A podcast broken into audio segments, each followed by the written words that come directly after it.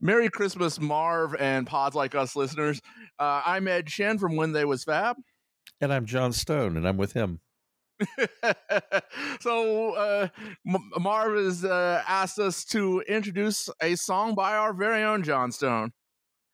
This is a song called "Peace on Earth," uh, which um, I wrote uh, and uh, put together with the help of our friend Darren Murphy, and one of uh, our favorite guests. If you listen to our show for any length of time, you've heard him guesting with us. Right. Uh, a great Beatle guy and all around uh, terrific musician and and guy. Um, and uh, we put it together, you know, pretty fast within about a week with, as I said, with a group of friends. And uh, we ended up with this, which I think everyone has uh, enjoyed. It's a really great track, and, and uh, Marv Marv has said some great things about it too. Yeah, Thank you, Marv. That was that was very nice. Uh, it's, it's always good. To, always good to have your ego stroked. well, that's that's what that's what Mary McCartney says. You know, he said she says that Paul's never going to quit because, well, he needs the adulation every once in a while. you know, I I have that disease, so uh, I understand, and I hope everybody enjoys it. It's a it's a nice Christmas song. All right, great. Um, if you want to find us, you can find uh, When They Was Fab on Facebook. You can uh, find us on Twitter. You can email us at when they was fab at gmail.com. And our show is found uh, on Podbean. Uh, you can hear both of us in the last season of uh, Pods Like Us. S- separately, we weren't together. right. We're not right. quite joined at the hip. We're not quite a limited company right now. Not yet. Um, so yeah, uh, we're we're easy to find. So look for us. So so happy Christmas. Uh, hopefully war is over. We we certainly want it. yes, and uh, good luck in 2022. Peace be with you.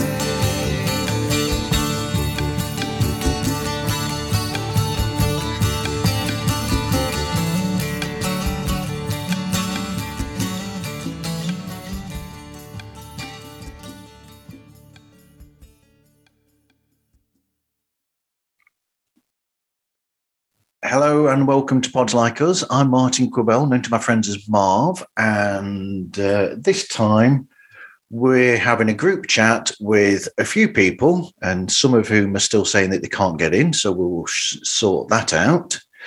And first of all, um, the queen of all Beatles media, and indeed most media, uh, Kit O'Toole from Talk More Talk.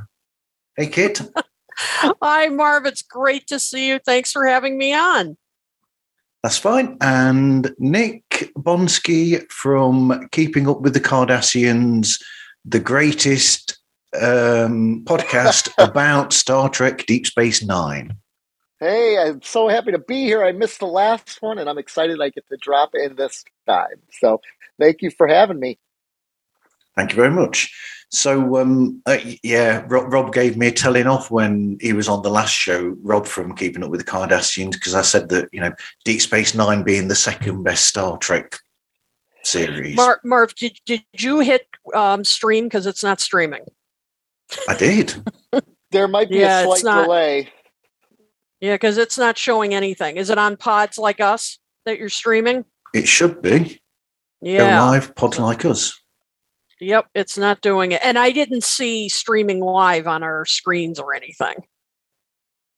Oh. Mm-hmm. Yeah. Sorry Stop. to interrupt. So I did, it's come up again with connect to Facebook. Oh dear, that's mm-hmm. Yeah, because I didn't see like stream because I usually you see like streaming live or something on here. Right. Right. Yeah, exactly. I did I didn't see that that's that's failed. I, th- I, think we'll leave it as just as a normal episode then. Okay, it was so a nice, I'm sorry. nice experiment. I'm sorry to, to interrupt. That's okay. I'm sorry. Hey, next next time, right? Yep, absolutely. That's right. All right, so we'll start so, over. that's okay. So, as a bit of a uh, chat thing to give me time to get a new um, link over to the other people who need to join in. Um, okay. Nick, um, how have been the interviews lately with with the actors? You know, with Nana Visitor and with Armin Shimerman, and have Armin you got anything Shimerman, coming up? Yeah. Well, we had the Brian Volk-Weiss interview, which was really great. Um, that was um, fun. Uh, he's he uh, does the movies that made us and the toys that made us on Netflix, which was fantastic. Um, and right now, uh, Joe is working on finalizing it. Maybe I shouldn't even say anything, but Ronald D. Moore is going to be coming on um, a little bit after the new year. So, wow. Yeah, right. Executive producer of Outlander, Battlestar Galactica, Deep Space Nine. I mean, just a titan of television. Um, so I'm really excited about that one because I don't know if you know this, Marv, but Battlestar right. Galactica is my favorite show of all time. So you know, I'm pretty excited. I, I, wouldn't know that, you know, because you, you, never mention it. Yeah. I've never once mentioned it. Yeah. Yeah. They, so, they, uh, they, I'm yeah. really excited about that one. They, they do a thing kit mm-hmm. on their show where they've got like, it's like a bingo game sort of thing where if certain things happen during episodes, you have to mark them off. So one of those bingo points is Nick mentioning Battlestar Galactica in the show. Gotcha. and then the other and then the other two hosts say, "Never heard of it. Never heard of it." Every episode, and it's just very painful to me. Very oh, painful. Oh, that's great. yeah, yeah, yeah. Exactly. Oh, yeah. It's it's been a while since you've done one of them, Nick, which is to sing along to the opening theme tune. Oh, I know it has been a while. You know what? The guys give me crap. I like to break in the song all the time, and the guys give me crap, and I don't understand why. I think it's just because they're curmudgeons. I, am going to be honest. They're they're they're very depressed, you know, and it's up to me to to restore them to to some sense of self worth. So I just need to sing for them. Absolutely, and uh, yeah, yeah. Kit, I think uh, I think Talk More Talk deserves a um, uh, Peter Jackson interview for the for the you know eventual Blu-ray of Get Back since those other two Beatles related podcasts have had Peter Jackson on as, ge- as a guest. Absolutely, For, from your lips to God's ears, Marv. Um, I'd love to love to have a Peter Jackson interview. Absolutely, yeah. It's it's been uh, quite uh, quite a month or so for us. Uh, yeah, we uh, uh, when uh, Get Back came out, we did a couple of shows the same weekend as it came out so we could you know give our first impressions as soon as we saw the episodes and and uh, have people uh, weigh in uh, live um, you know because we broadcast live uh, um, and uh, you know we do it with all our shows but we wanted to do special shows that same weekend so everybody could weigh in and, and uh, give us their thoughts on on the, the documentary and what a documentary it is. Um, oh my goodness, it's it- incredible. it- yeah. isn't it? I mean, it's uh, it's just a fascinating look. I mean, it, it's beyond just you know people are saying, oh, uh, you know, it retells the story of you know that this these were such terrible sessions and all. And yes, I mean, it definitely does, but it's also really a fascinating look into their creative process and and you know what it took to Mhm. to create the album to create the songs i mean seeing paul mccartney sit down one day and just start you know fiddling around on his bass and all and just come up with get back right there Uh-huh. Yeah, and just But mumbling guitar through the chords. lyrics, you know, that was fan. Yeah, exactly and just the do do do do do do do, you know, and, until he finds the words for it, which I would feel like you'd almost find the words first and then find the melody to it. But it it, is was fascinating. it is just fascinating I really, yeah. it, it is You know, and I love that. We're, I love that we're doing this, Kit. I'm loving that I'm getting to meet you because a, a story, a true story. This just happened yesterday. My son, um, he's 11, and he's been a huge Beatles fan for years. Like it's constantly playing in his room, but just the Beatles songs, not their solo careers, right? So yesterday, him and I were stuck in traffic, and uh, Merry Xmas War is Over was on, and I said, "Well, this is John uh, John Lennon and not the Beatles." He's like, "Oh, what were their solo careers like?" So I pulled up like their greatest hits album in the car while we're sitting in traffic, and we listened to a bunch of John uh, John Lennon ones. We listened to Paul McCartney and George Harrison, the best Beatle, um, and then Ringo Starr, um, and he kind of got to, you know, as he listened to him, he goes. Oh my gosh! Like I can hear their influences on the Beatles. Like I can hear where, who they were in the Beatles based off of this, and he thought how cool it was. And like Good for work, an 11 year old, that yeah. Oh my gosh, yeah. good work That's good And I've fathering been right there. brainwashing him. good yeah, I've been parenting brainwashing Good him for a while on on George Harrison. Anyways, you know, All Things Must Pass is one of my favorite albums of all time. Oh, So no no Um, question it's it's it's wonderful yeah. and of course yeah the, the box set of the Yeah. you know for the anniversary came out this year which was, Yes. fantastic. Yeah, just yeah. a must a must listen. So uh so yep. and you know what was interesting after we got done with this right? I said of all four rank them in order of your le- your most favorite to least favorite. So his more most he said george which good man. Number two was uh paul. Number three was ringo. And number four Interesting. was Wow. john Uh, very interesting yeah yeah. Well i mean john's music though is not really kind of geared towards Yeah, an good 11 year point. old right i mean Yeah. it's not um whereas ringo his hits are all poppy and very no simple no like i'm not trying to diminish ringo i mean i think i think he is a Mhm. very talented man um but his music was written for different people than john's music was yeah well like for, I, I think. definitely wouldn't recommend like the plastic ono band as a first listen you know i Oh mean my it's a wonderful album No, i no. love it but Yeah, but yeah, yeah. i mean it's it's a tough listen you Yeah. know for i mean like even a first time if, if i were ever to you know somebody said hey i'm interested in learning more about john lennon i wouldn't recommend that album first yeah to listen No. to i mean that's No. And, and and to be perfectly honest, if I didn't have a love of the Beatles, I don't think I would be able to get into John Lennon as much on my own, right? Like just understanding his the history uh, uh, of of his of his musical career makes me appreciate his solo career that much more. But let's say there was a solo career of John bef- and no Beatles, I don't know if I would listen to to John. Um, George and Paul definitely. Hmm. Ringo, I you know I'd hear him on the radio and I'd bop along to it, but I would he wouldn't be a career I'd follow. Mhm. Um, No. Yeah, yeah interesting but I mean, of course, our my history clouds me in all this, right? I mean, I have the benefit of hindsight with all these things, so who knows? Sure. Maybe I would have been a huge John fan. yeah yep Mm-hmm. that's true I, th- I think a good thing about the Get Back uh, documentary is, though, that it makes it more uh, appropriate to the time.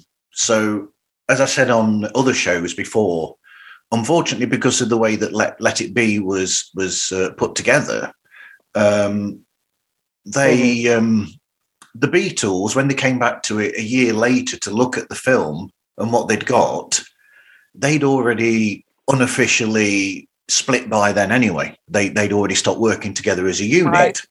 So I think because of the way that they were at that point, clouded and coloured how the film ended up being put out and how it how it was made to look because they were in a negative space at that time. So Right. when they were sending notes back to Michael Lindsay Hogg, they were saying, "Oh, take this out, take that out," because they were looking at it from the negative of none of those three were getting on with Paul, and there was there was that division there. So you'd already got that situation there anyway, which I think made it look bad. Mhm.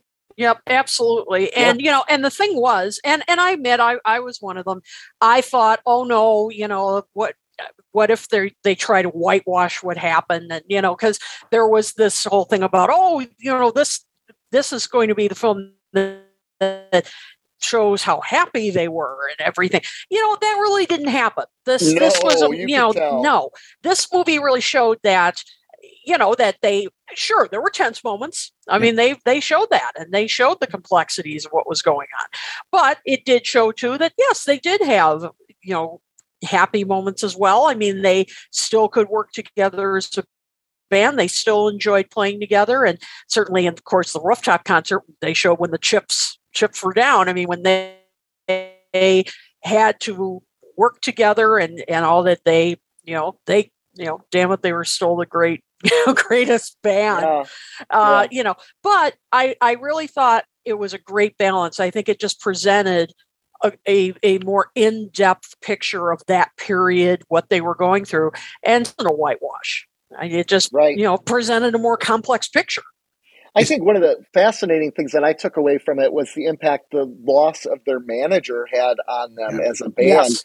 And I, I always kind of knew it, but in this, like I sense that they never dealt with the trauma of the loss of this man who meant so much to them and guided them as a band. And they were kids, really, right? I mean, they were in their 20s, yeah mid 20s, right, when this Yep. happened. Um, so, can you blame them for struggling with this and not knowing how to deal with it, especially in the height of their fame? So they just ran away from dealing with the emotions, and part of that was that that the band fell apart. Um, and I, I got it after that, and you know, a lot of I think a lot of us all kind of blamed the relationships that they had with you know Yoko and uh and um Paul with I, I'm blanking on her name for Linda, some, some yeah. reason linda with Linda, right? Mhm. The reality is these are men who were hurting and they didn't know how to handle their pain and I think that really was to me that was a big part of the breakup as well. yep Yeah. absolutely Hey, this is Brian with Concerts That Made Us podcast, and you're listening to Pods Like Us, a great show about other great shows.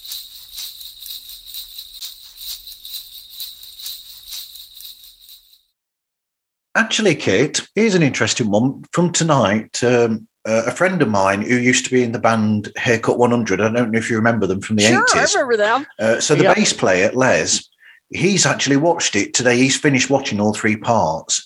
So Mm. he sort of acknowledged something by saying that, you know, it's natural what happens in a band. You have these, it's basically what happens in a rehearsal situation with a band or a band that works together. You have these fallings out and it happens. But he said, interestingly, he said, if the management had still been around at the time, he Mhm. said all that they really needed were breaks from each other. Essentially, he, he mm-hmm. said he said if they'd have had a six month break, like most bands do now, Yeah. if they'd have had just six months away, that would have changed things completely and left them to do their own thing for six months, and then they would have come back, which is the way that it would be done nowadays with bands. But Yep. the sixties was a different beast altogether, where bands and artists had to have that steady stream of every month you'd have a hit single, and every every few every six months you'd have a new album. Right. So there was more of a yeah there was more of a um, like a machine working there, like a, like a conveyor belt. Have you got to have this at this point and that and that? Whereas now it's more relaxed in the music industry, and they know that you can still have a long lasting career nowadays without Mhm. having that conveyor belt. hmm That's a valid point because I mean, you know, Beatles were putting out like two albums a year. I mean, Yes. that's unheard of now. I mean, you know, yeah, look at- I two mean- two albums every five years, right? yeah, I mean, exactly. I mean, look at you know Adele with a you know huge hit, this is her first album in six years. Boston, I mean, eleven years. Yeah, right. I mean, that's that's the thing. I mean, that's you know, yeah. I mean, today, I mean, two as I said, two albums a year is unheard of. But yeah, I mean, with with the Beatles, I mean, yeah, they were coming off the White album. They were. I I mean, it, I think that's a valid point, and and we actually talked about that a bit on on Talk More Talk that uh, that if yeah they had taken a break, um, that that could have made uh, a difference, but they were kind of on this treadmill uh, Mm. but it was it was a record company. I mean, Right. that was that was the way it was Yeah, Uh, they didn't have a choice. exactly. And so you know, so they were under this tremendous pressure. So that sure didn't help Matt. Uh, Right. That's that's for sure. Um, and so yeah, so I think you know the the documentary really uh, did, does a nice job, and you know, and for various reasons, the original Let It Be film, you know, just didn't present these different aspects. But you know, you really get a better understanding now of all of these different you know factors that were coming together um, and uh, you know causing all these these different distractions and, and so forth so it's kind of amazing they got that album out at all It is. Right. and, and as good as it is And it's Yeah. amazing how many shows I've discussed Get Back, and I'm still discussing the Get Back documentary. Uh-huh. yeah Because it's exa- well really groundbreaking. yeah i mean exactly and there's so much there i mean you Mhm. know like it's still there's still moments of it that still like blow me away or somebody will mention something about it i'm like oh yeah there's there's that part my gosh i forgot about that part i mean Right. yeah i mean i have to go back and watch it again I, it's it's just uh, there's so much there Well, I think too, one of the biggest things I took away is I understand their relationships became contentious, and we all know that. We know the history of that. But you could tell these were men who did love each other deeply and knew each other very well. Yeah. Um, and you can never take that away from them. I mean, this isn't like a case of, you know, Motley Crue where they're fighting each other backstage throwing punches. You know, this is different. You know, this is this is just family that fell apart. Yeah they basically happens. grew up together Yeah, they, They did. did, right? Yeah, They were yeah. your teenagers when they met. yep exactly i mean they were family Yep. yeah I mean, even to the even to the extreme of. Um, I was listening to uh, Natalia's show, "She Loves You," which is about the wives and the partners of the Beatles, Yeah. and she was saying in one of those episodes that um, even though they were not in relationships with any of the Beatles at the time, when the Let It Be album came, I mean, film came out, Cynthia Lennon and Jane Asher both went to the premiere of Let It Be, apparently together. wow wow That's incredible. Yeah, Yeah. yeah my gosh Yeah. yeah. Which I didn't know that fact until I heard that on Natalia's show. I didn't. Yeah, I didn't know that either. Actually, Mhm. Boy, that's pretty amazing.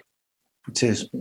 But then there's that nice bit about Jane Asher in the in the new Paul McCartney lyrics book, isn't there? Where where he mentions about meat and they and they're still they're still friendly with each other, him and Jane Yeah. Asher, and that's amazing.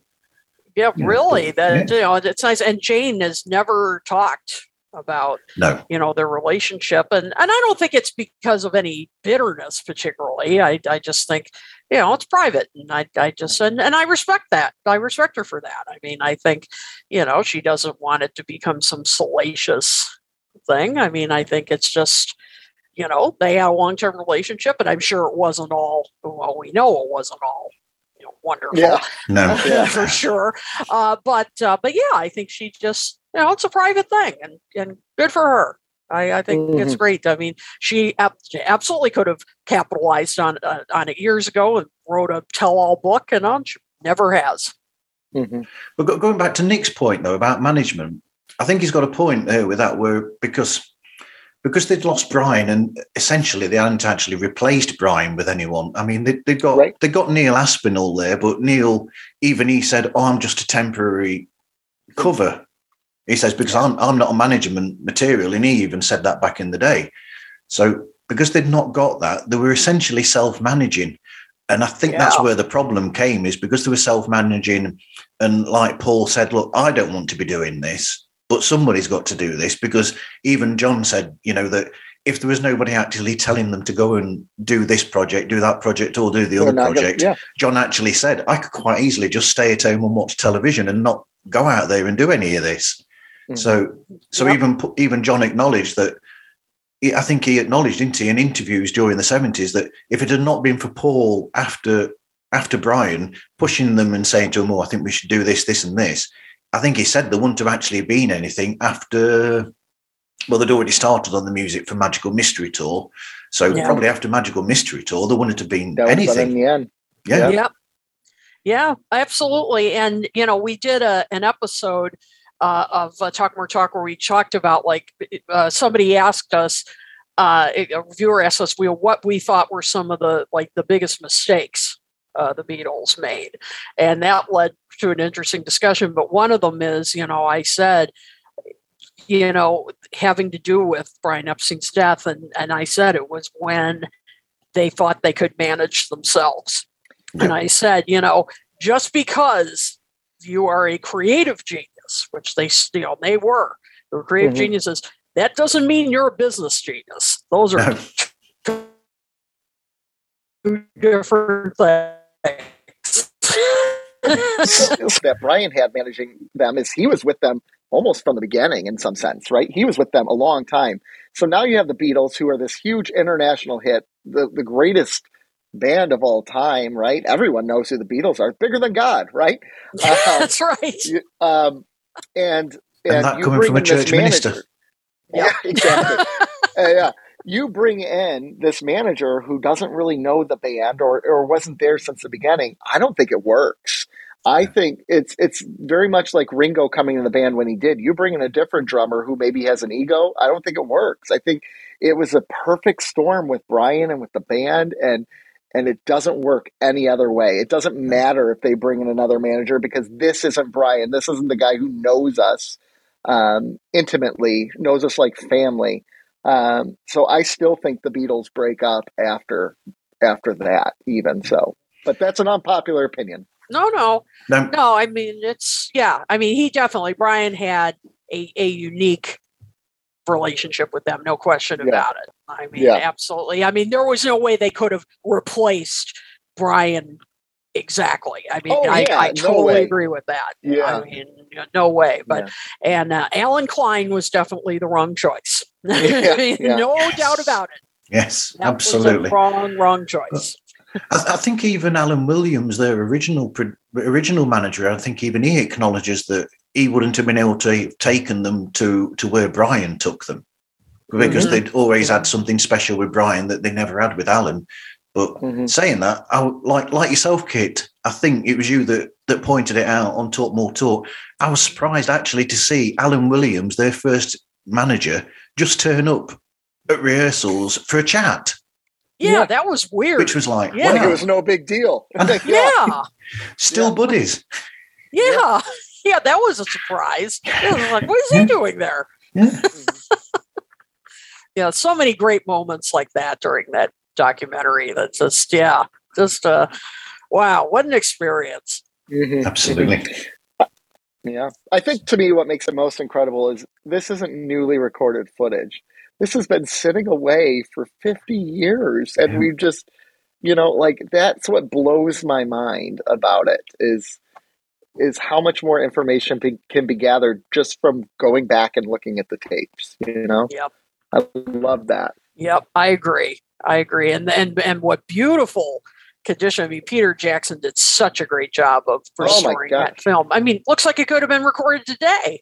it It's does just amazing. absolutely yeah absolutely and the technology that they that they created to to get that audio as well that was incredible because Yeah. we could not hear those uh those secret recordings from the Oh. flower pot before now but they created software that was able to actually get rid of the uh, the cups and saucers being moved out of the way, which is all that we could hear before. You couldn't hear anything. Now it's as clear as anything.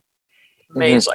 Mhm. Absolutely amazing. Yeah, that that was one of the like most jaw dropping moments in the documentary for me when they were like, you know, they had the recording and they could hear this. So like I mean, just just absolutely Heck, y- you know, I imagine in a in a hundred years they're going to have technology and they're going to go back and redo the film, and it's going to turn out the Beatles never broke up in the first place. We just didn't know. It's, that's what's going to happen. That's how advanced technology is going to get. Me. It's incredible. Well, we were this close to Paul and jo- Paul and Ringo being on um, John's song. Um, oh, uh, Give me some truth. Oh, Oh, yeah. Yeah. Mhm. That Yep, was so that's this right. close to being a Beatles song. And if that would have happened, they would. Oh, that's incredible. yeah, I know. Who Oh, knows? Man. Who knows? I know. Exactly. Absolutely. Mhm. Man. But, um, yeah, they, they were moments as well that kept coming up where they'd, they'd bring up songs from their solo careers, and you'd you'd be like, "Whoa!" Because I knew that Paul had done um, backseat of my car because I used to have the bootlegs, uh, so I knew about that. And Dutch um, imports. Yeah. yes, Dutch imports. yeah, I knew I, I had I, I have those. I've got them on a on a hard drive actually, but Yep. um, yeah, those songs that they they all bring out, like you know, Paul will do this, then John did that, um, and um, yeah. What became jealous guy? what became Jealous Guy. I mean, really, Jealous Guy. It needed that time to become the song that it became. yeah. Really, Yes. Mm-hmm. Because I don't. it- I think the problem was that he didn't quite have the right words for that melody at the time. And it was basically him constantly searching to find what melody fitted. Well, Mhm. boy, I mean, Paul was just so like creatively, he was just on fire at, at the, you know, during that time. But yeah, he come in like, oh, I just wrote this song this morning, and then he Yeah. starts backseat of my car, and I'm just like, Yeah. are you serious? And then George Very was talented man. George was doing the same thing. Oh, you know, last night I was just at home, I was watching this, and I've come up with this waltz.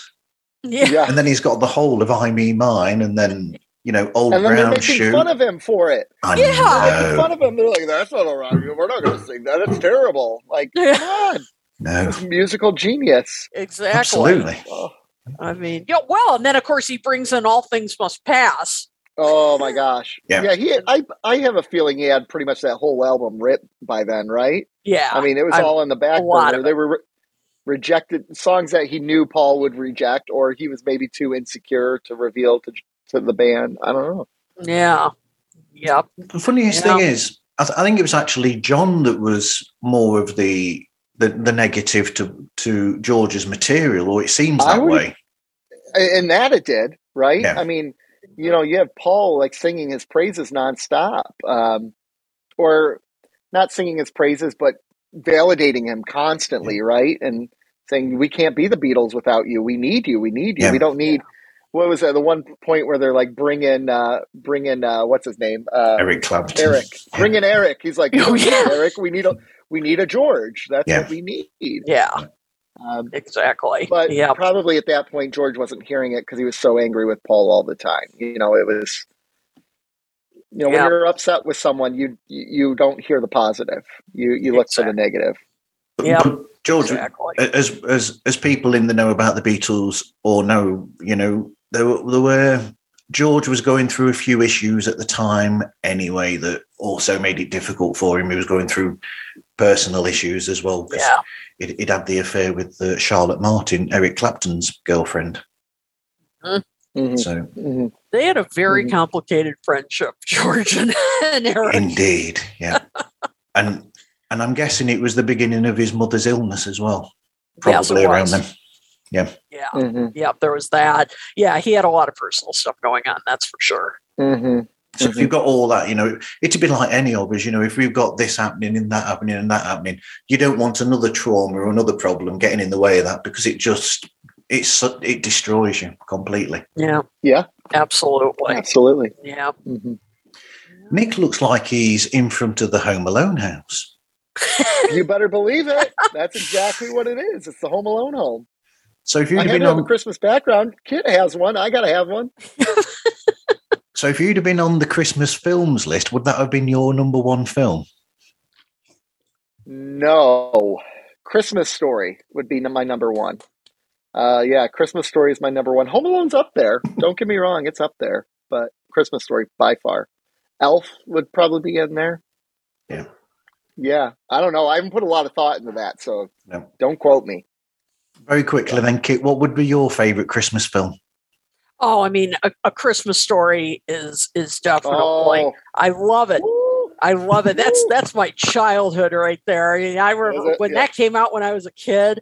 Oh man! Uh, but Miracle on Thirty Fourth Street, I've I've always loved. Um, you know, I I've, I've uh, loved it when I first saw it. Also, as as a kid, um, and uh, and I have to kind of give a shout out to It's a Wonderful Life because I saw it in the theater, and it was a special, sh- uh, like oh I don't know, ten years or, or so ago. I, I'd seen it on TV, but I saw a special showing in the theater, and the little girl who was, um, you know, Zuzu in it, Yeah. who, uh, of course, is now a much older woman, was there in the theater signing ornaments and everything. Oh, so I wow. got to meet her, Wow. and, and she That's pretty signed an ornament for me. She was so sweet, and she gave a little talk after the film and Mm. talked about how you know how great Jimmy Stewart was to her. Yeah, And, uh, yeah. Wow. Yeah, and I mean, you know, clearly, I mean, she was so young and, and everything. She doesn't have like super vivid memories of Mhm. making the whole film, but she talked about you know Jimmy Stewart carrying her around and and uh, and you know just what a what a sweet man he was. Mhm, So uh, so I have to give a shout out to that too mhm, for personal mhm, reasons. mhm. Absolutely. That, that makes me think. I'm going back to Star Trek now with uh, with Nick, but that reminds me of Cirroc Lo- Lofton, who you know, who um, he grew up and did boy did he grow in that series. You know, it's Yeah. interesting with television series that last for numbers of years, where they've got you've got kids in these programs, and during the seven or however many years it is, you see them grow into adulthood. It's it's Yeah. incredible to see. it's incredible and it's especially incredible when you go back and binge watch a show right from you know because when you watch a show right when it's out from season one all the way to season seven or eight Yeah. you know that takes seven or eight years so you kind of go along with the ride with them right it's the equivalent of when you're raising your own child you don't really realize they're aging and then someone comes to visit after two or three years and they're like oh my gosh i can't believe how much they've grown um, so it's the same idea, you know, and it, it it's that's part of the reason why I love certain shows for that reason when they have children actors on them, watching them grow into the people they are, Yeah. especially when there's a good outcome from the fact they were child actors, right? You always hate it when it takes a rough turn. Um, Yeah, because there's Yeah. been quite a few of those. sadly, Yes, yes. yes. Yeah, yeah, But yeah.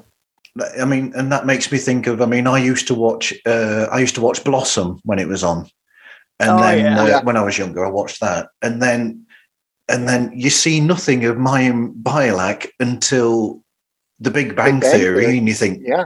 "Whoa, Yeah.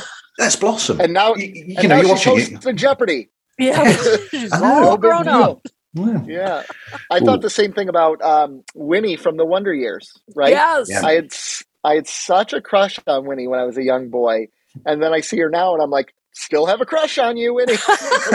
She's got like a PhD in math. Like to me, that's incredible. Like that makes me like even more. So there we go. It's out there for the world now. They all know it. yeah, it's out there. It's out there. Oh my gosh.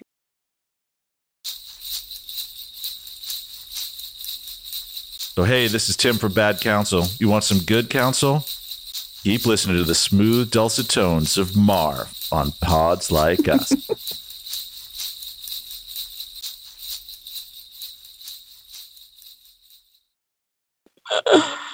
So anyway, we're, we're actually here. You know, we've gone.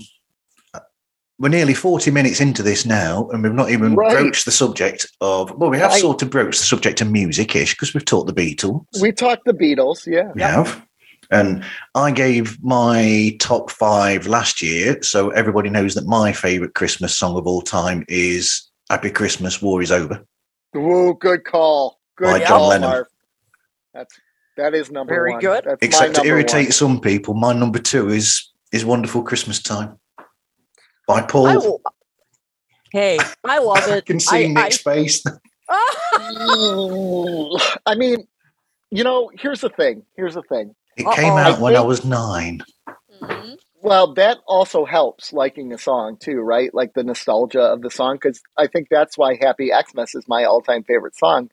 I remember listening to it in car rides home from my grandmother's house uh, on Christmas Eve and just loving that song. Um, but back to Paul and the travesty that is his Christmas song. Um, no, I'm kidding. I actually don't give it that much uh, the heart of a time anymore. There was a point in my life where I listened to that and I'm like, this is kitschy and terrible. Um, but he wanted it to be a little kitschy, right? He wanted it to be a like a what's the word for it? A Christmas banger is what I'm just going to call it. Something that just gets stuck in your ear and you can't get out, and that does it. So I appreciate it. Um, top five though, ooh, bad call, Marv. Bad call. Yeah, I knew you. I knew you'd go there. So it used to be like like nails down a down a chalkboard back in the day. hmm hmm Yeah, yeah, it really did. And and now, now where I'm at in life, I you know I like it. I, I'll listen to it. Um, is it going to be my number one? No, no, No. no, absolutely not. But I'm not going to turn it off anymore. I think Nick ought to go and listen to the Monkees cover version of it. Oh my gosh, I don't think I've ever heard that. There is a Monkees I've it version of it. It, it- they did it on the Christmas album, didn't they? It came out the other year, I think. Hmm. Monkees Wonder. I'm I'm looking it up right now just so I can have it on on on on the ready for when I get out of here today. Wow. Okay, got gotcha. I don't know how I missed it. There it is. I got There it. it is. I got it. It's Yeah. pulled up. It's queued up. Wow. Oh, Okay. I'm going to have to check that out myself. Wow. yeah. My goodness. Okay. I've introduced people to a song they didn't know. I Yes. I didn't know about it either. I'll be darned. Okay. All right. Yeah. Um yeah, I mean I, I think Wonderful Christmas Time gets a bad rap. I mean, it, you know, it's it's you know, it, it's fun. It's a it's fun as you said. It's kind of has a kitschy flavor, you know, flavor to it, which you know, yeah, and you know, so what? Yeah.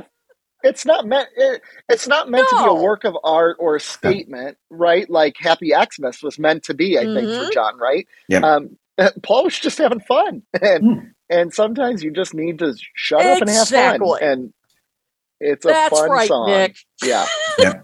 Shut up and yeah. have fun. Shut up and have fun. Yes. and he was making it up as he went along at home on his on his synthesizer anyway. Yeah. It was just something he was doing as a laugh. Mhm. Yeah, Mhm. exactly. Mhm. There you there you go. It's the 1979 version of the song. Get Back that he made up on the spot. There you go. There you go. There you Right. go. Oh dear. Nick, Nick's face just turned again. Uh oh. Yeah, yeah, exactly. It, do, it doesn't take much. It doesn't take much. No. Oh, dear man. Me. Yeah. So, what would be? But you know what's um, a you know on. what's a oh, no, go ahead. I was just going to say another Christmas song that I think gets a lot of crap that I think is fantastic. Um, and there's issues. It's do they know it's Christmas? I love that Christmas song. Now there's some issues of colonialism and all that good stuff in there, um, but I just there's something about that song that gets me every single time, and I'm I'm singing along by by the end of the song. I'm into it. Yep. So The thing is, I don't think it's played as much over there as it is over here. That song. Uh, it's played here. is it's it? played I a lot. Yeah. Is it? Yeah, it's played a lot here. Hmm. Yeah. It's played a heck of a lot over here. Yeah. Oh no, it's Yeah. still played here. Absolutely. Every year. Yeah. Yep. Um, it's incredible And that they got all those top acts to actually be a part of that all on the same day as well to do it. Well, that was part of Band Aid, right? Like that was Yeah. where that came out of. Okay. Yep, that was Band Aid, and uh, yeah, I mean it, it was it was pretty big here. Although you know, the, probably there were some people who took part that weren't as big here as as uh, is in the UK for sure. I mean, that's uh, there were, but there were plenty that we knew that there were. I mean, there were Yeah. big stars at the time. Oh yeah, all the members of Duran Duran on there. Oh yeah, I mean, Yep. and George Mhm. Michael, and, and I mean, yeah, there were. Bono was on that oh, one. yeah, Bono was there. Or I mean, Bono. Bono. Sorry, Bono. Bono. Yeah. Honey Bono. no, Not, not, Sonny him. Bono. No, not Sonny Bono. Bono. But he is on. But Yeah. he is on a Christmas album, Sonny Bono, Oh, really? Yeah, yeah. because he's a percussionist on the Phil Spector Christmas album. He's one of Oh, the percussion right. players. Oh, that's right. Yep, and one of the Oh. backing singers is Cher on there. Oh, Okay. goodness. All right. Okay. All right. So Very much good. trivia I've got stuck up here. It's ridiculous. That's. Yeah. Yeah. Yeah. Of course.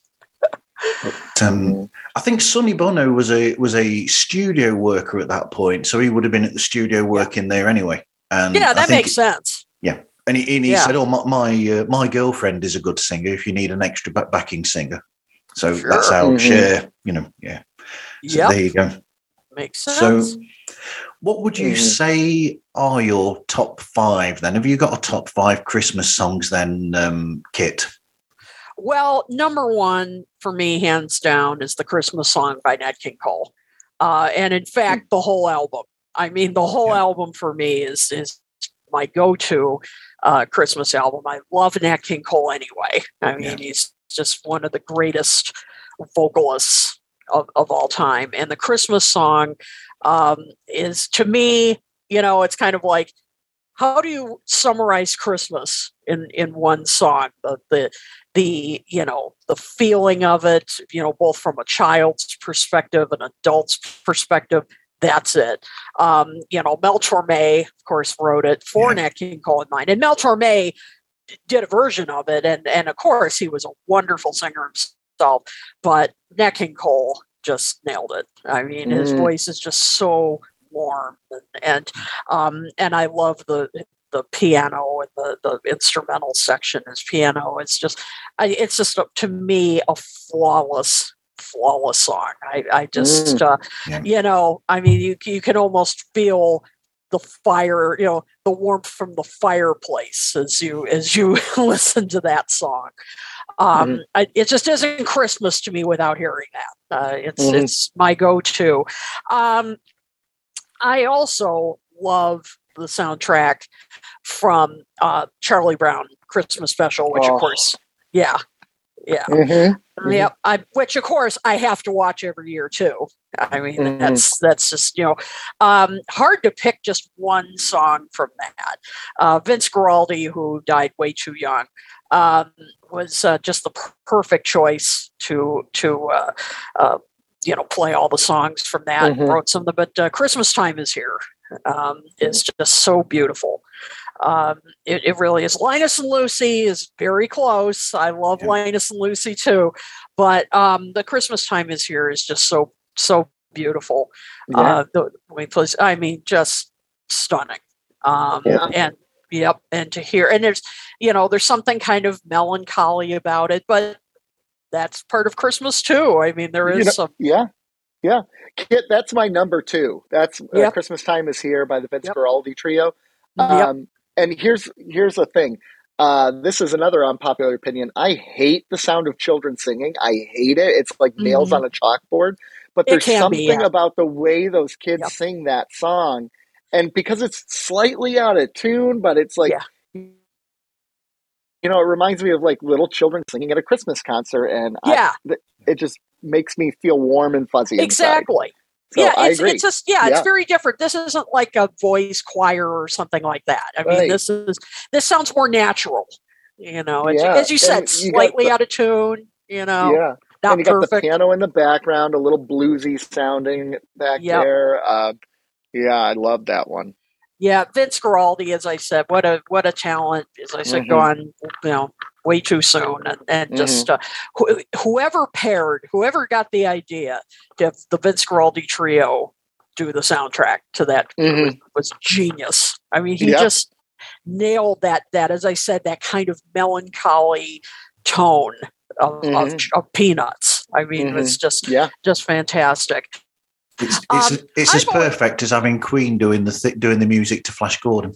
That's right. actually, that is pretty perfect. yeah, actually, yeah. Yeah. they fit really well for that. That's right. Um, probably my next one would be uh, "It's Most Wonderful Time of the Year" by Andy Williams. Yeah. I wasn't like a huge fan of Andy Williams otherwise, but boy, he could do Christmas. he was just a perfect singer for Christmas songs.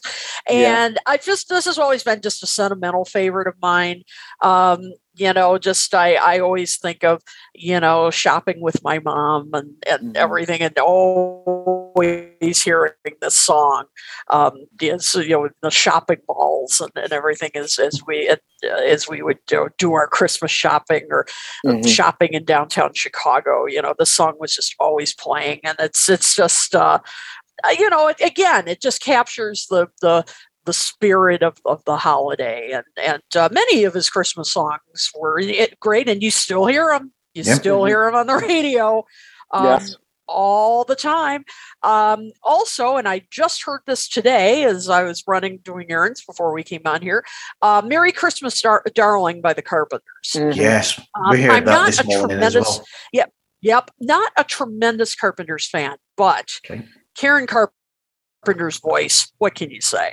I mean, she's a just what a singer she was. She had such depth to her voice, and uh, you know, her voice to me was like the oral equivalent of like a you know wrapping yourself in a like warm Yeah. sweater. You know what I mean? Yeah, another And one gone too soon another as one well. gone Yeah. too soon exactly and Yeah. uh and just her voice on this is Mhm. is just perfect um, yeah, you know um i play it on christmas eve every year because it is set on christmas eve and it's just again you just feel the you know you can almost feel the fire you know you feel the the warmth coming from the fireplace as you Mhm. uh, you know hear it and um, and uh, you know I I just think it's it's a beautiful you know beautiful song and, and her voice on it just perfect just perfect yes. Uh, and finally I'm sorry Nick. Wonderful Christmas time. I'm sorry. No, I'm sorry. The mood is not right. No, no, I have to. It's so it's just no, fun you don't. you don't have to do this. first of all, I got to give a nod to the Beatles. I mean, come on, but but also it's Yeah. fun. It's just a fun. I always put it on, you know, if I'm at a party or something. I mean, it's just it's a fun song. I mean, it's it's But but but over Happy Xmas. Well, I kind of have to be in the mood for Happy Xmas, but I do love it. Don't get Oh. me don't get me wrong. Don't Yeah. get me wrong. Top ten. I can I can understand that because there's a melancholiness to, to Yeah. Happy Xmas as Yeah. well. you it's know? top ten. Yeah. No question about it. okay. No question about it. top ten. but you're putting Paul over John. but I I have to you know I as I said I have to be in the mood for Happy Xmas. You know Yeah. it's it's a little Yeah. you know but top ten no question about it. I was Yeah. surprised Okay. to. I was surprised that you didn't put any Motown in the top five. You know I I I do like um, Stevie Wonder's uh, stuff like Someday at Christmas is beautiful. Um, it's again though have to be kind of in the mood to hear that because it's another kind of melancholy Yeah. um, yeah, song. yeah. You And know what Yep. Christmas so- means to me as well. That one. That's a and good one that's well. yeah that Mhm. one's more cheerful um and uh jackson 5 the jackson 5 christmas, Christmas album, album. is very That's good brilliant. That whole album is good It is. yeah Yeah. yep That's a good So- group with with Mhm. kids that sing. Mhm, exactly another one Yeah. with kids that Well, sing Well, one of them was really good. The rest were pretty. eh. Well, you had Yeah, Michael whenever and Jermaine in there, it? didn't I you? saw mommy kissing Santa yeah Claus. that's true Yeah, but when you when you listen to I saw mommy kissing Santa Claus, you have Michael and he's killing Yep. it, right? And then you have the the guys in the background kissing Santa Claus. Like, it's just they sound so bad. Just go back and listen to it. They're terrible. okay and, and you know they do that song i mean michael in particular does that song really well but i couldn't put Oh that gosh. song on the list that Yeah. song creeps me out i just i cannot deal with that song just I've She's never- kissing her husband. I know. It's her husband. You know, this, right? I know, but I it's think just, it's her husband. I, I I get it. I know that, but it's just when you hear ki- kids, I I Yeah. I've just never liked that song. I get it. I get Any it. children listening, that's just, just the dad pretending to be Santa because he's too Yes. busy Oh, getting ready for Christmas. Oh. Okay? Yes. Yes. yes, right. absolutely. It is it is totally Very- innocent. That's yeah, right. that's the point. It's dad dressed up in, as Santa Claus. Yep, it is a one hundred percent innocent song. Yeah. But it Yeah, just yeah, exactly. don't just don't care for it. Yeah, exactly. Yeah, Sa- Santa's either too busy at the North Pole making sure that he's ready for Christmas, or he's having dinner with uh, with Buddy from Elf. Mhm. There you go. Or or mommy and daddy just really like some weird things. But that's okay too. But it's funny, you know, there are some They love each other. That's right. There are some songs though, the Christmas songs that do set some people on edge. It was funny. I was at I was getting my my hair done the other day at my stylist and, and the receptionist heard like they there was you know music going on in the background and the 12 days of Christmas came on. And Mhm. the receptionist visibly cringed and she's like, I hate this song. I kind of I'm kind of with the receptionist on that yeah. I mean, it was just so funny. I mean, she just visibly Yeah. Just it Yeah. just goes on and on, and there's no yeah. there's Well, no yeah, there's no it- chorus to break it Yeah. up or middle eight. It's just oh, yeah. mhm. it's more Mhm. fun to Mhm. sing than to listen to. Like, because I remember as a kid yeah, and singing it in Christmas because you're programs. participating. Yeah, if in you're it. participating Yeah. in it, it's kind of fun. But yeah, just to listen to it, no. No. Yeah, no, thank you. Hard pass. Yeah, it's it's uh, it's the um, listening version of oh, what's that sport that they do in the winter where they just throw things along the ice and and and you got these people Oh, with uh, brushes curling? curling. It's like the sound version of curling because if you're just watching curling, it's one of the most boring things ever. Yeah, but the game is so much. Yeah, fun. if you're doing it. If you yeah. do, yes. yeah, Yep. yeah. This is Dave of Live Life Loud, the Decibelic podcast, and you're listening to Pods Like Us with Marv.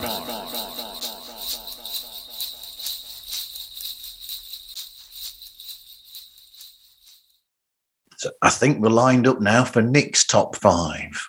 Yes. I mean, we already know my top two, right? Happy Xmas, War is Over, because that's just a classic, and you can't argue with it. And and here's the thing: I'm a religious guy, but like I I agree with John in this song. If there was no religion, imagine how much better this world would be. And and really, it's the division that religion causes. Right. So um, I love oh I love that song. And again, you have children singing, and it doesn't make me want to jump off a cliff. Right. So automatically, that gets you points. Um, so I, love actually, that one. I actually like that section with the children singing, which I believe Oh, I is love it. that's that's Yoko's. Yoko wrote that bit, and I think that's Yeah, I think I think it's fabulous. breaks That my bit. heart a little bit. Yeah, um, I, I think that's what does it for me in that song because when I hear covers of it and they're not using children, it's just it, it loses something. Like I think Sheryl Crow has a cover of it, Yeah. and it's just not the same because there's not the, the kids in the background. Right. Uh, but just even like the innocence of this song, talking about how the world is kind of a fractured place and how much better it could be, and then you bring the kids in to sing "War is Over" that, that represent the hope. Oh, oh, sign me up! Um, I'm all about that one. Vince Guara- Guaraldi uh, trio is number two. We already talked about that one. Um, my number three uh, has to be um, Winter Wonderland, but the Eurythmics cover of Winter Wonderland. Okay, because Ooh, the that voice is a of good Annie- one.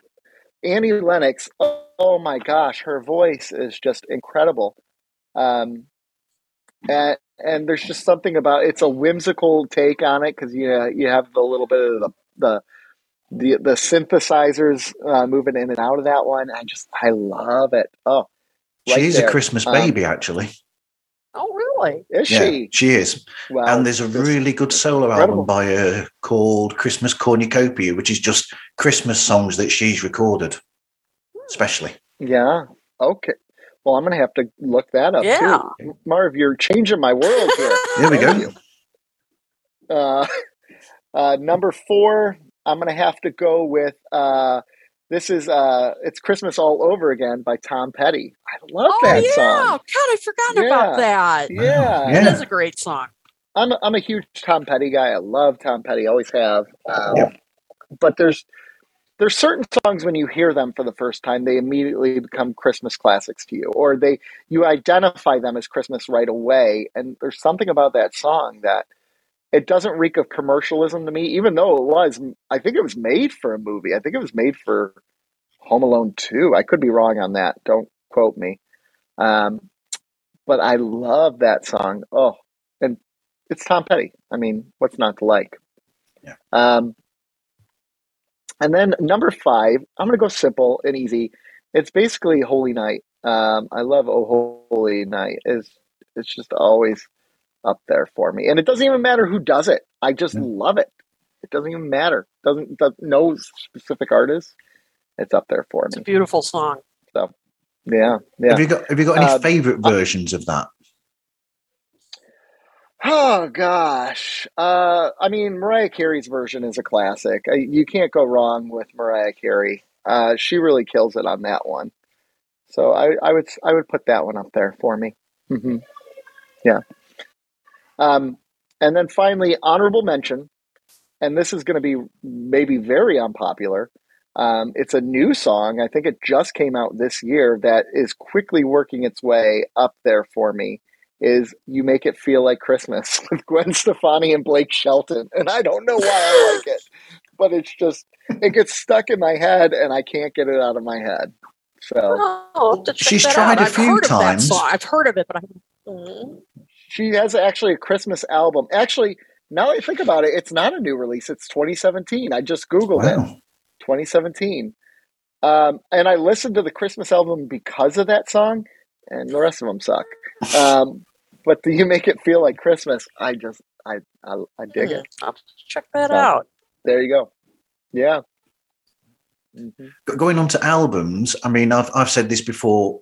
Sometimes with Phil Spector, I find his production a bit over the top at times, but I do think that that Christmas Mhm. album that he made is a perfect album. Yeah, that is a fun album. You So hear the is it a songs from it all the gift for time. you, right? Yes, Christmas. but wherever you go, you go Yeah. into what you call Okay. shopping malls. You will always hear at least one song from that album while you're walking around doing your shopping That's at true. Christmas. That's true. That's true. I'm looking at it now. I guess I didn't realize how many were such a big deal on that one. Wow. Yep. You're right. And, and Darlene My mind has been opened still sounds this like she did back then. Does she yeah, really? she does. She Yes, she still does. sounds good. She still sounds good. Yeah. How how old is she these days? God, she must be All right. seventies, In maybe. the seventies, I look would have thought. Here we go. Here we go. Like, like- She was he's born looking in up live. 41. wow, 80. She's Wow. 80 years Wow. old. Oh, and she still performs Good it every for year on television. Good for her. yep. Yeah, Does she? Okay. Wow. Good for her. if you, That's awesome. Mhm. I think actually she she's also in Christmas Chronicles doing one of those songs as well. On the film, no Christmas Chronicle two on Netflix. That film, Oh, yes. she sings it in the airport. You're right. Yes, she Yeah. is. In the air. Yeah, she's Yeah. right. Yeah. Wow. and that was a re-recording specially for that film. Mm. Shit. Marv, you're full of random Yeah. facts. I know, I know. We're You did your homework. I haven't done any homework at all. Shame. It's just stuck in here. That, that's why I can never do anything properly every other time because I've just got this rubbish stuck in my head that gets in the way. I'm I- like Homer Simpson. I get that. I get that well. Yep. Yeah. I've got no Marv, room for what anything else. It's all up there. Oh, I've got to remember what I wrote last year because I said this last year as well. Um, I did put Happy Christmas War is Over at number one, if I remember rightly. Uh, and then I did put Wonderful Christmas Time, like I said, that Two was in the, the top piece of crap. five. Pardon? Yeah. Yeah. Um, yeah, I know that one. I'm trying to think what else as well. I. Um, I think I picked, and a lot of Americans won't know this, but a Chris Rea song called "Driving Home for Christmas," um, which I think is I've a heard lovely of song. it. Okay. Uh, Yeah. Yeah, I've heard of it, and yeah, and Chris, one uh, Chris Rea, I I know.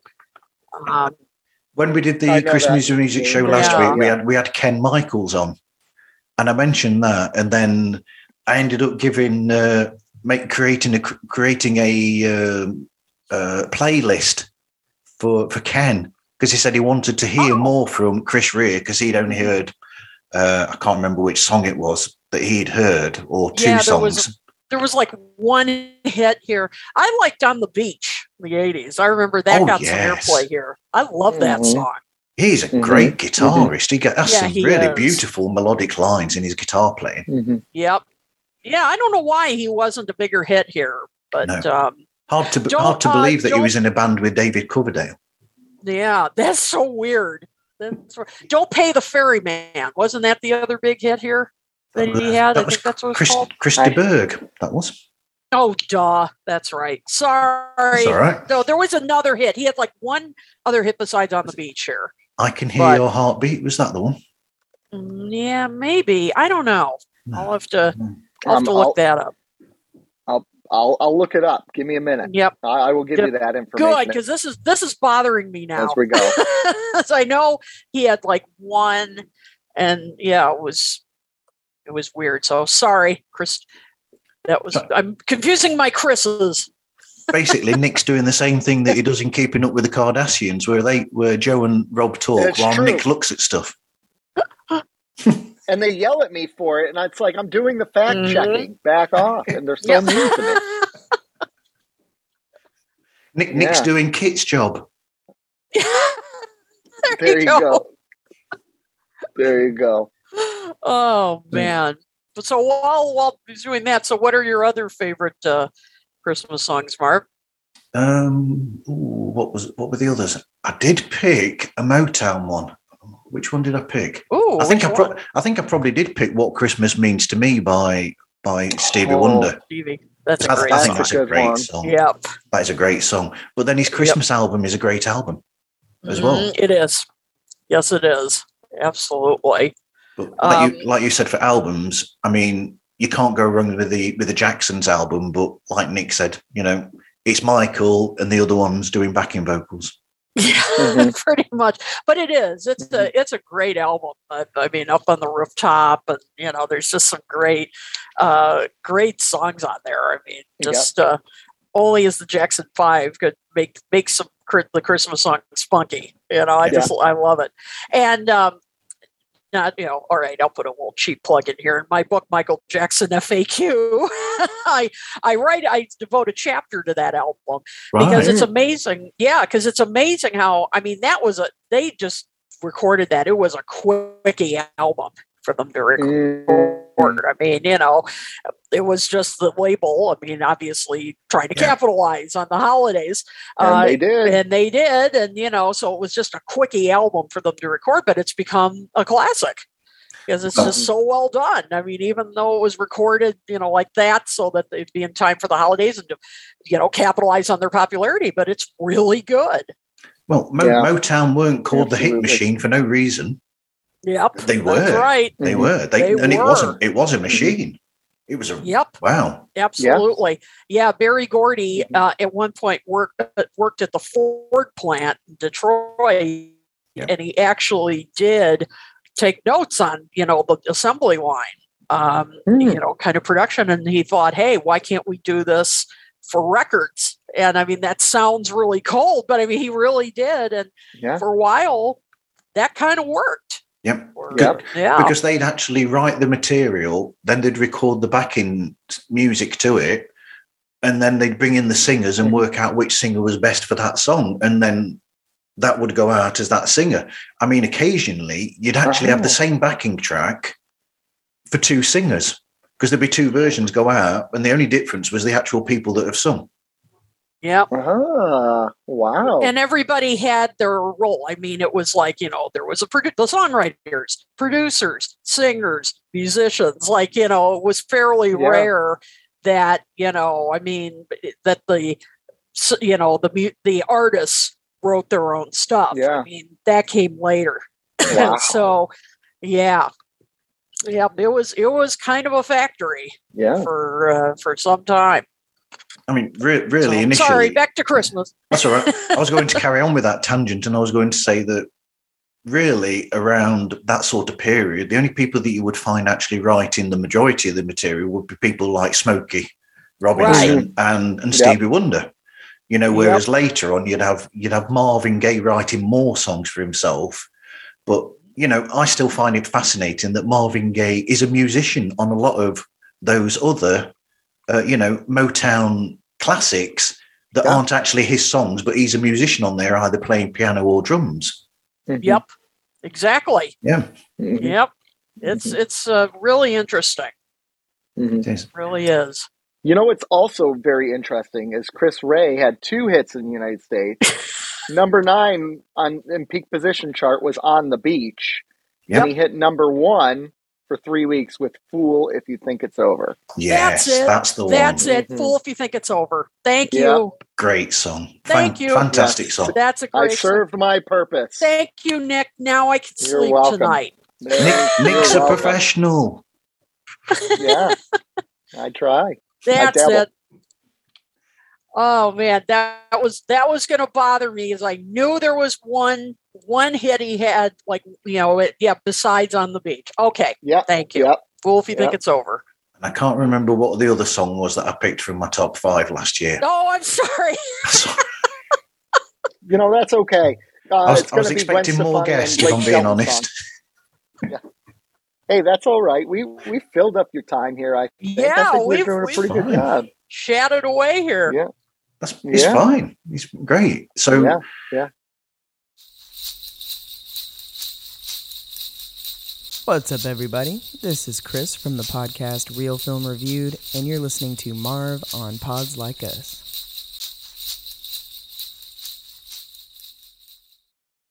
are there Yeah. any other Christmas albums that you would say are staples then that you would have to listen to at Christmas?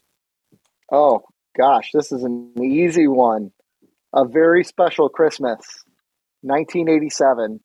Um, it has the Pointer Sisters on there. It has Whitney Houston. It has uh, Stings on there. He has a song on there. U2 has a song. Perfect. Got to go with that one. completely agree. That's uh, that is Yeah. a classic, classic one. Um, yeah, in addition to the ones I've already mentioned, the Jackson Five, Nat King Cole. Um, I actually, this is a favorite from my childhood. Um, you know, I love the Muppets. I grew up with the Muppets. Uh, the John Denver and the Muppets Yeah. Christmas Yes. Together, Yeah, Yeah. classic. I've got that. Um, I love that album. I wish they'd show the special again, because I haven't seen it in, in years and years. I'd love to see it again. Uh, But Mhm. the album was was really good. And yes, there is the Twelve Days of Christmas on it, but this is the Muppets version. I mean, come on. Mhm. This You you can't can't go wrong with little the different. Muppets. And that's okay. That's Yeah. okay because it's fun and goofy. It's not meant to be taken seriously. exactly you can listen to this version you know Oh, yeah. but Yeah. but uh but the chemistry was was just so great and and i was also when i was in grade school we were at a christmas program and we sang a lot of those songs so it's sentimental for me too Right. yes. I I now want to hear the count from Sesame Street doing the twelve days of Christmas. Now One, the- two, that three. One, two. Ho, ho, ho. Five golden rings. Yeah, that'd be great. now that would I'd be watch it. awesome that would be awesome i love Oh, it dear. And, uh, and uh John Denver ahead. did John Denver did another Christmas album on his own, by the way, that is fabulous. oh really oh, Yeah. oh i haven't heard that one I've got I've got that as Yeah. well. So Oh, I've I bet that's good. those. yeah i bet that's really You can't good. go wrong with John Denver. Absolutely. And the other one I love is uh, Peggy Lee. She did a, a great Christmas album. And what I love about Peggy Lee is, you know, because she just had such a kind of a sultry voice. Only Peggy Lee could make Christmas sound sexy. she Mhm. really does. Mhm. Like, she Yeah. can sing the most innocent, you know, Santa Claus is coming to town and everything. And just the way she sang, which is, she had just a wonderful voice. But she just had this this very kind of sultry voice anyway that Mhm. that only she could could make you know some of the songs sound a little sultry Mhm. uh, but uh, but it's really a fun album and uh, you know just her with these wonderful jazz arrangements um, Mhm. and uh, so that's another one that I, I really like and recommend There you Absolutely. go. Yeah, Yeah. that's good. So somebody else was just trying to join the meeting, then and I pressed admit, and they've not turned Oh. up. I thought, Oh. wow, that's a bit late on. Oh, suddenly got fired. Yeah, And that was the guy who does the the rock, rock guys podcast. oh So that would have been that would have been all five heavy Yeah. metal songs. I'm guessing. Oh, probably.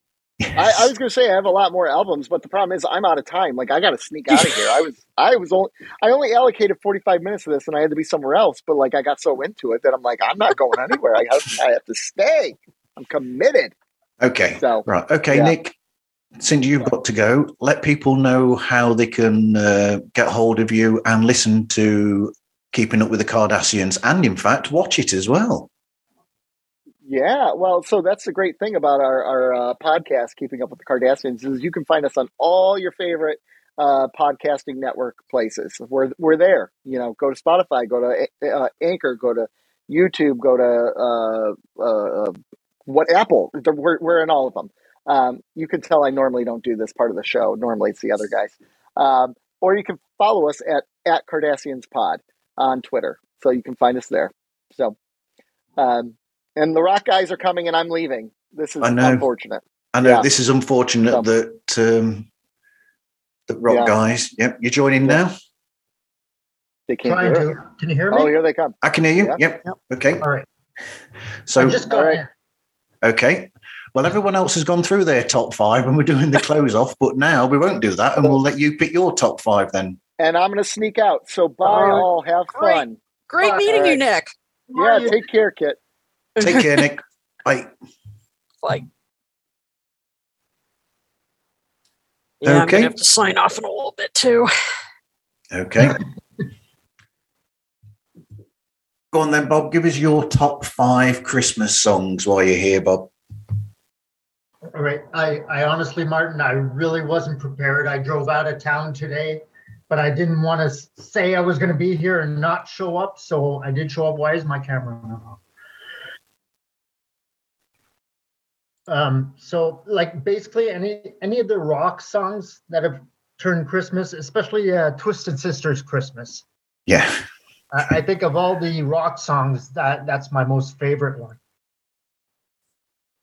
Absolutely. And any others that you, that you like, you know, you know, you, you know, go, go as metal as you like if you want to.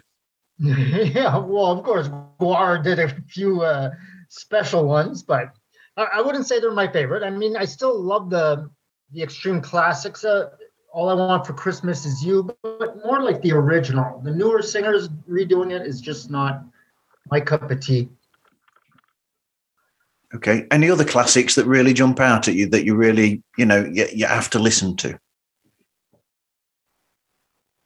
Gosh, nothing that's jumping out at me right now. I, I'm sorry, Marv. I really wasn't prepared. That's okay. That's fine.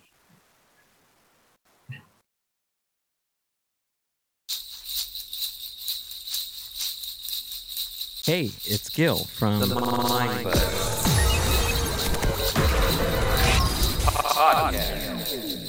Today's mind culture and social podcast. And you're listening to Pods Like Us.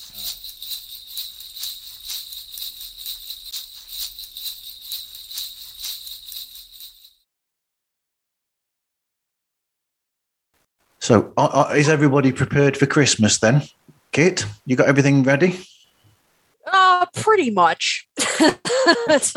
I was a little late getting going with my shopping, but uh, with all the get back hoopla and all, and doing all those broadcasts and everything, I was I was late uh, getting uh, getting started. But I'm I'm catching up, and thank God for online shopping.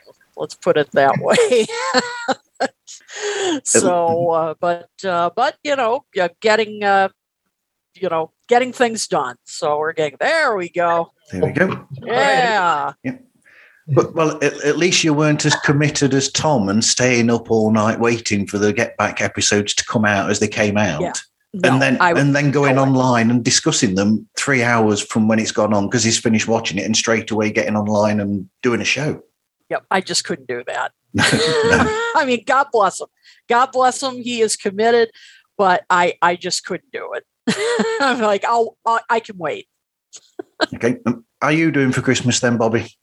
Uh, actually, I've been shopping since summer, so you know, you, you get ahead, you get all the people bought for, but as the year goes, there's more stuff that that appears.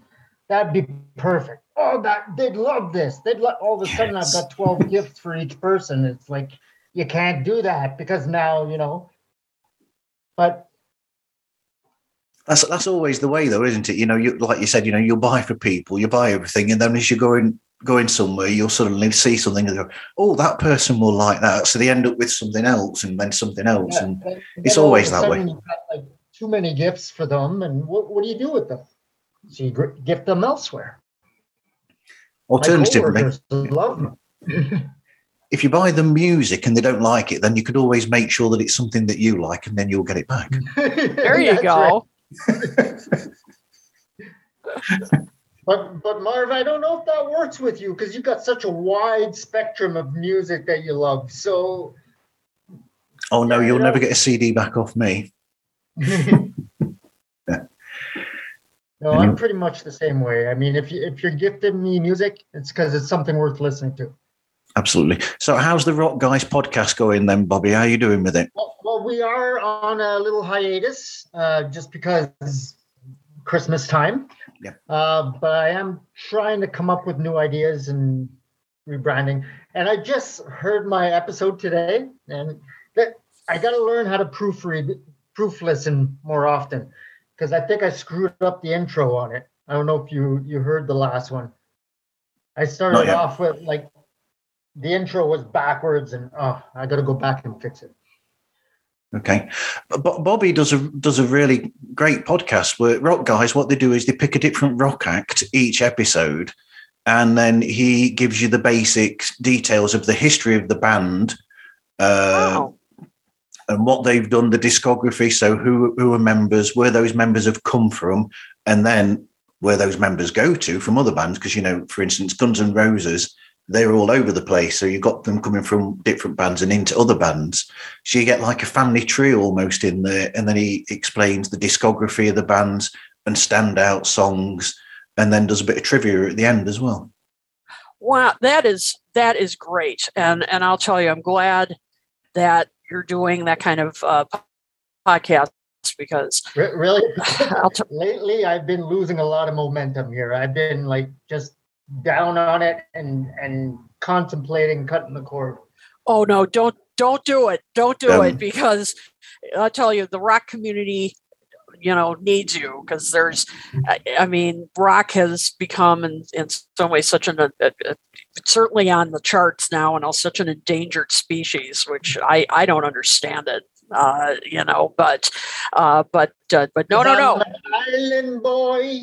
that is the top song these days. Why? Like, yeah, I mean, I it's just never, I have never seen it. Never watched the video. I saw the two, the two guys standing there and them just start to sing, and I'm like, nope.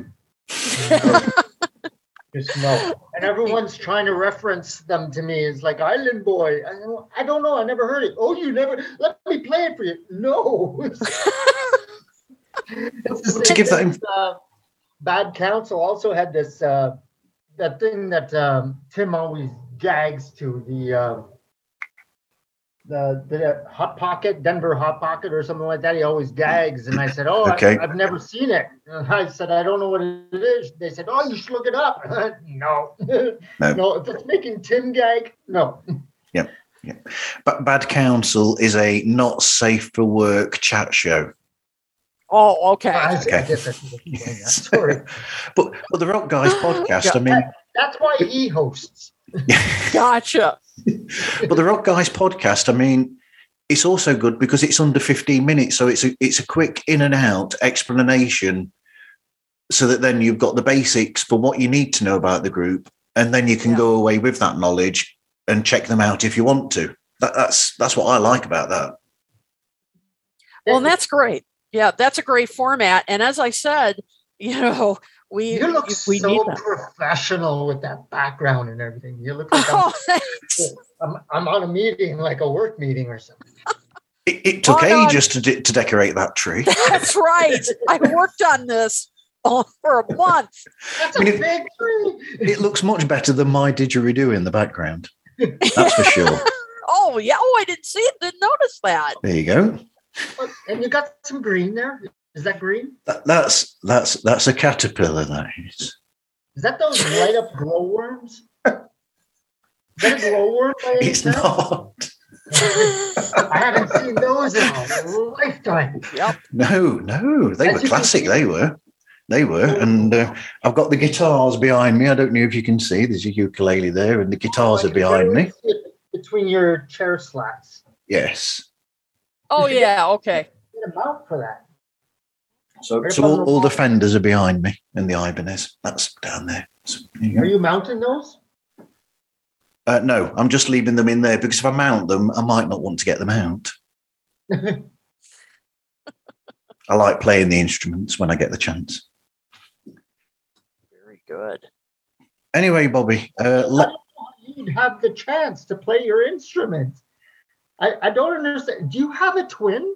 Like, is there someone that replaces you when you're you're burnt out? Like, do you know what?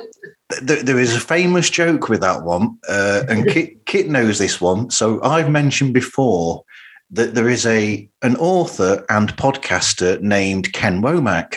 I knew this was And- coming. Ken Womack, he he does this. He does a couple of podcasts, and then he writes two or three books per year. And it's like, where does he get the time? And I said to him, I said, I want to know where you where he went. I said to him once, I said, I want to know where you went to to get cloned, so that they can, so I can do a clone to go out to work while I do podcast. Yep. No kidding. Absolutely, Yeah. that guy never stops. I know. I don't know how he does it. No, I don't. three books a year. This it's unheard of. Like, how does he do that though? I don't know. I really well, don't. He, yeah, I mean, it's you know, he. I think. Well, he also though. I think he does have some grad assistants and all that to help him with some things, like with his podcast, and because I I've listened to the latest um, edition of of. Uh, uh, everything Fab Four um, because he had uh, his latest guest was Weird Al Yankovic, so I had to listen. Have, yeah, yep. Uh, talking to him about, uh, uh, among other things. I mean, he talks about you know the uh, you know did the Beatles, you know, uh, the effect the Beatles had on your life, the, the impact, but also about his career and everything. Um, and uh, and also he mentioned Ken in the credits that Monmouth University, where he teaches, um, that they help, help excuse me help with the editing and that kind of stuff. So so he, you know there are some some things that uh, he has a little help with, but still, Oh yes, I forgot because he's a professor as well, and he teaches. I forgot yep, about he that. teaches too. yep. Dear me. Oh, crikey. I have Yep. trouble waking up in the morning. No kidding. Dear me. And make my bed.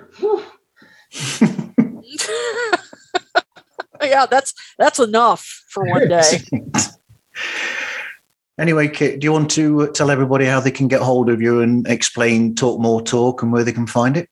Sure. Uh, well, I co-host um, a video cast and podcast called Talk More Talk, a solo Beatles video cast, uh, which is about the solo years of the Beatles. But of course, we do talk about the Beatles uh, more than occasionally. And uh, you can find us um, on, well, we broadcast every other Monday on. YouTube. We we broadcast live, 9 p.m. Eastern, uh, and uh, we do it so that everybody can join in on the conversation uh, and uh, ask questions and so forth. And it's a lot of fun. Uh, so you can find us on our YouTube channel. You can also find us on virtually any podcasting platform uh, you can imagine. Uh, you can find us on Facebook as well and on talkmoretalk.com.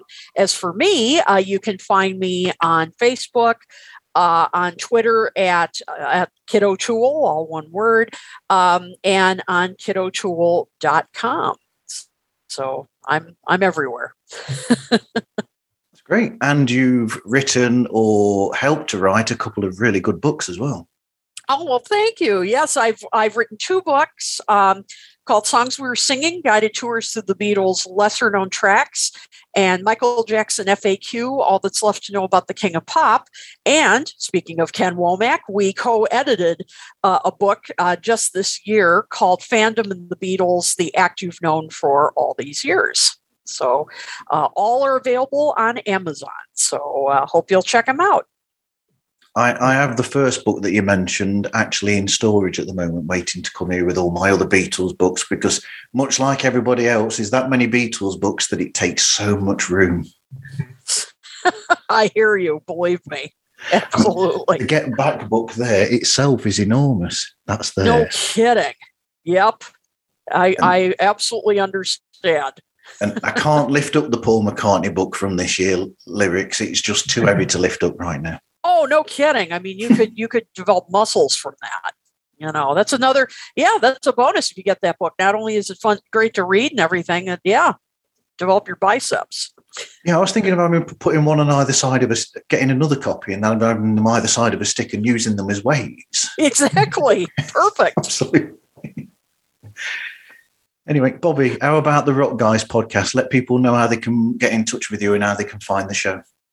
Okay, but before I get into that, go on then. I want to know if you're ready for Christmas. Oh, good question. What your plans are and what you've got going on.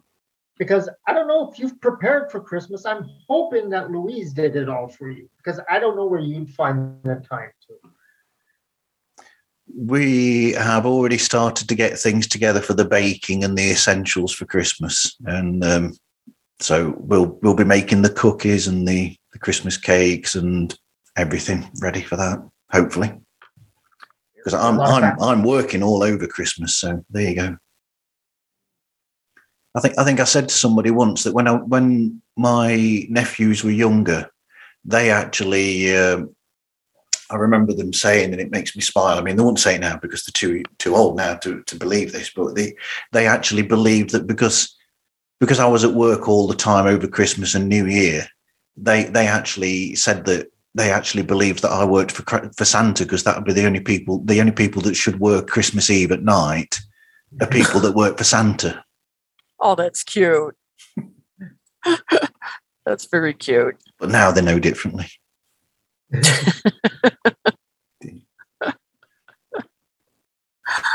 Have you asked him? Have I asked Santa if I can work for him? No, I haven't. No, actually, I could ask him. Yeah. No, I'm, I'm only no. five foot seven, so I mean, I might be a little bit too tall to be an elf. I, I met your nephews, but no, they know now that that's not what I do. No, oh. Unfortunately, yeah. Oh darn! Not now that they're in the mid twenties; they know differently.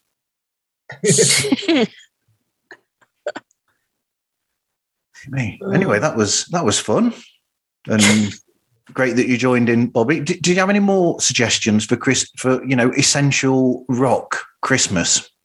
I mean, I, I would say for rock songs, you might go for the. Um, uh, there's a famous Steve Vai one, isn't there? That's Christmas song, which I think is fabulous. I can't remember the title of it now. I'm gonna have to check them. Honestly, I like right now the only songs I can think of that I've, I've just heard on the radio recently were the Twisted Sister rock songs, and they're, they're comical in their way. yeah. Extreme did a really good Christmas song. I think they did "Christmas Time Is Here Again." I think. I think. Real. Extreme did. I think. Mm. On a charity album the other year. Yeah. Huh. I remember that. If I can remember which one it is, Kit, because it's on my iTunes, I'll mm-hmm. I'll send you a link to it and wow. Check I'll send, a link, Check send a link to Bobby as well because it's obviously a rock song. So mm-hmm. excellent. So, oh, you haven't shared your your info on your podcast. That's what I'm just about to do now. I'd like to check. Yeah, because I'd like to check it out myself. Okay, well, it's it's exactly that. The Rock Guys podcast. It's on Facebook as the Rock Guys podcast on Instagram at the Rock Guys podcast. Um, I've got a pod page called, uh, well, it's www.podpage.com slash rock dash guys. yeah, it's, it's a long way. The best way is to go on Instagram, go to my link tree. Everything's there. Easy to find. Brilliant. I, I mostly concentrate on Instagram. I don't uh, work too much on Facebook or or at all on Twitter. Just because I don't have time. Well, keep it going. As I said, Absolutely. Rock needs you, and I'm going to check it out. well, I appreciate that. Absolutely. Yep. Definitely just gonna check out the books too. just I'm have a sorry? note. Pardon? Oh no, I was asking. uh, What, Bobby? what did you say, Bobby? I'm definitely gonna check out those books too that you mentioned. Oh, thank you. Oh, thanks very much. Hope, hope you like them. Well, I think the sound songs the songs they were singing, I think that's essential reading for any Beatles Yeah. fan. Yeah, probably songs you we were singing. Yeah, would be up your alley. Right. But you can't go wrong with Michael Jackson FAQ either, you know. That's true too. Because Michael Jackson is, That, you know, that, whenever you said Michael Jackson FAQ, I'm like, whoa, I need to hear this. Like, Yep, absolutely. Yeah, it's about uh, it's about his music and and his art. It's not a biography. I always tell people it's it's strictly about that. It's not any of the trash or any of that stuff. I yeah, because I mean, the, the the first thing I say, I I loved Michael Jackson when when I was Mm-hmm. growing up. Michael Jackson was the guy, yeah, and if I mention him now, he says, "Oh, you mean the child molester?" I said, Mhm. "What? yeah, Just listen to the music. Like, exactly. no, he's Yep. gone. He's not going to hurt anybody. You know, just listen to the music." Exactly, and that's what my book is about: is music, his dance, all that. So, uh, so yep. So you'll like this. Yep. And I don't know if I'm in the minority, but I don't think there's a bad Michael Jackson album. Yeah, It's, it's really they're they're all great in their own way, and uh, oh, what? I said, "Sorry, cannot think of." One. Yep, No. absolutely. They're all they're all great in their own way. Yep. Because I mean, you know, even later things like the hits, like you know, uh, "You Rock My World." I think that's a fantastic song. I think that's a great song. Yep. So he was still doing Yeah, great the- music all the way till the end.